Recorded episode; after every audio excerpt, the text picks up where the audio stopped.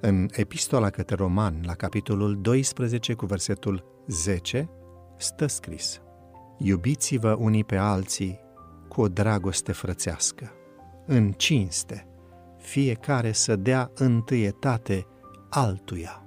Cu siguranță, orice persoană are nevoie de aprecieri. Acestea ne încurajează, ne susțin, ne motivează să continuăm lupta vieții și a credinței. Această sensibilă floare a aprecierii, poate prea rar dăruită, trebuie oferită din sinceritate. Nimeni nu trebuie apreciat pentru ceea ce nu este sau nu face, însă poate fi încurajat pentru ceea ce ar putea deveni sau ar putea realiza. Aprecierile nu trebuie exagerate și e bine ca ele să fie mereu legate de Dumnezeu, de la care primim toate binecuvântările, inclusiv talentele care fac mai frumoasă viața celorlalți. Privind de la Domnul Hristos, modelul nostru, observăm că El i-a apreciat pe cei pe care i-a cunoscut, chiar și atunci când aceștia mai aveau diferite aspecte care trebuiau îmbunătățite sau corectate. Iată câteva exemple. În discuția cu cărturarul, care l-a întrebat care este cea mai mare poruncă, Domnul i-a spus, Tu nu ești departe de împărăția lui Dumnezeu.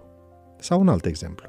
În casa prietenilor săi din Betania, Mântuitorul o apreciază pe Maria, că, citez, și-a luat partea cea bună care nu îi se va lua. Dar el are considerație și față de Marta, care dorea ca Domnul să se simtă bine în casa lor. La solicitarea sutașului pentru vindecarea robului său, Isus le-a spus celor ce urmau, nici chiar în Israel n-am găsit o credință atât de mare. Poetul Benone Burtescu surprinde atât de frumos ideea că fiecare persoană din cadrul familiei este o binecuvântare pentru ceilalți. Iată câteva dintre versurile lui. Dacă ne-ar lipsi bunicii, am fi fără glorie, ca un popor fără istorie.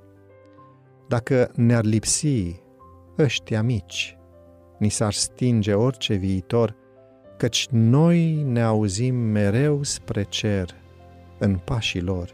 Dacă nu s-ar mai întoarce tata de la treburi, de afară, pe umeri cu seninul, cu zloata, cât de trist ar fi băiatul, cât de nemângâiată ar rămâne fata.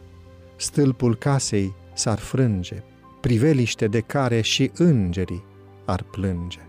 Dacă mama ar pleca sau n-ar mai veni, inima casei s-ar opri. Doamne Iisuse, te rugăm să ne dai inimi și gânduri bune față de toți cei din jurul nostru astfel încât prin atitudinea și cuvintele noastre să arătăm aprecierea pentru tot ceea ce ei reprezintă în viața noastră.